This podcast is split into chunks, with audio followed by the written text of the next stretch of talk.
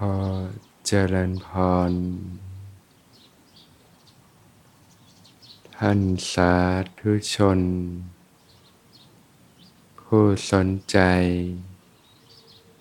ใฝ่ธรรมทุกท่าน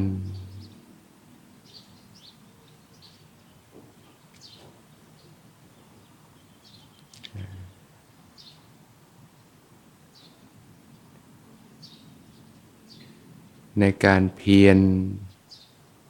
ละอกุศลธรรมเจริญกุศลธรรมให้เกิดขึ้นก็สามารถใช้การเจริญสติสัมปชัญญะ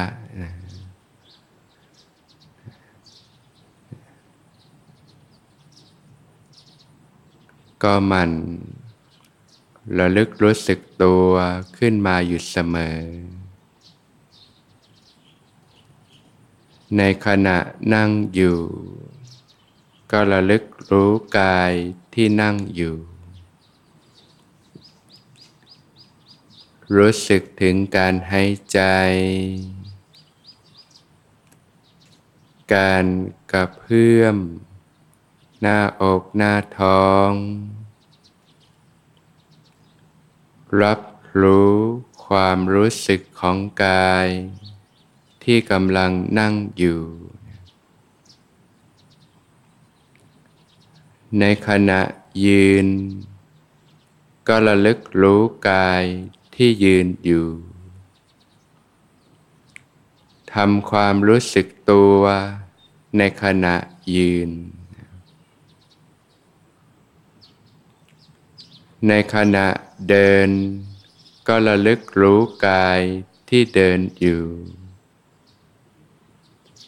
ทำความรู้สึกตัว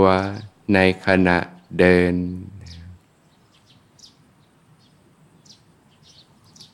คู่เหยียดเคลื่อนไหวตั้งกายไว้อย่างไรก็มันระลึกรู้สึกตัวขึ้นมาอยู่เสมอตั้งแต่ตื่นนอนก็ระลึกรู้สึกตัวขึ้นมาพับผ้า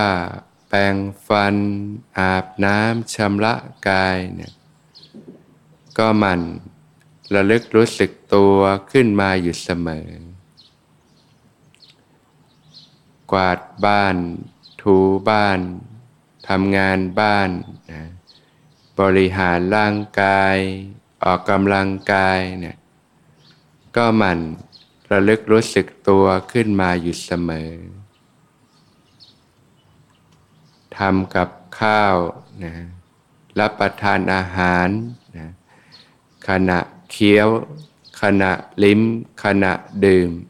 ก็ระลึกรู้สึกตัวขึ้นมาอยู่เสมอขับรถนั่งรถไปทำงาน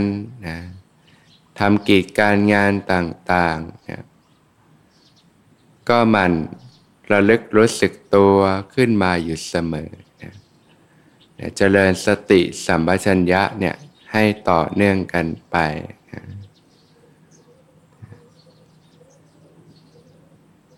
แม้ในขณะนอนก็ระลึกรู้กายที่นอนอยู่รู้สึกถึงการหายใจรับรู้ความรู้สึกของกายที่กำลังนอนอยู่เจริญสติจนกระทั่งหลับไป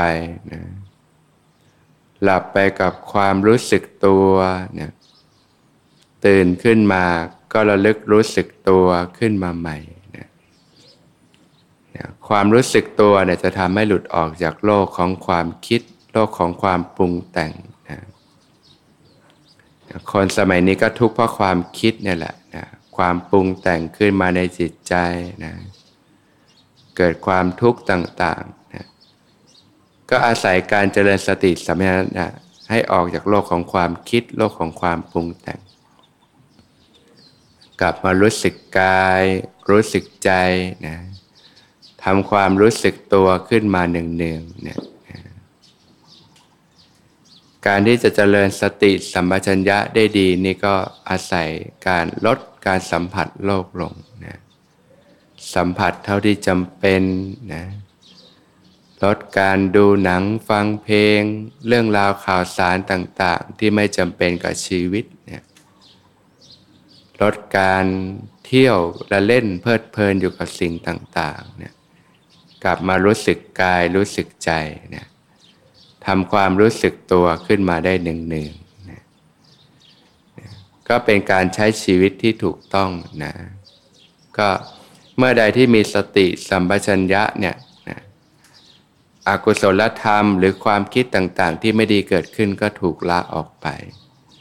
นะกุศลธรรมก็เกิดขึ้นนะเมื่อใดมีสติมีความรู้สึกตัวเนี่ยจิตที่เป็นกุศลก็เกิดขึ้นนะนี่ก็เป็นความเพียรที่ถูกต้องเนี่ยอาศัยวิธีหนึ่งก็คือเจริญสติสัมปชัญญะนะหรือบางครั้งเนี่ยนะเรื่องความคิดที่ดึงไปเนี่ยมันมีกำลังมากนะอกุศลธรรมมีกำลังมากตั้งสติทำความรู้สึกตัวไม่อยู่นะ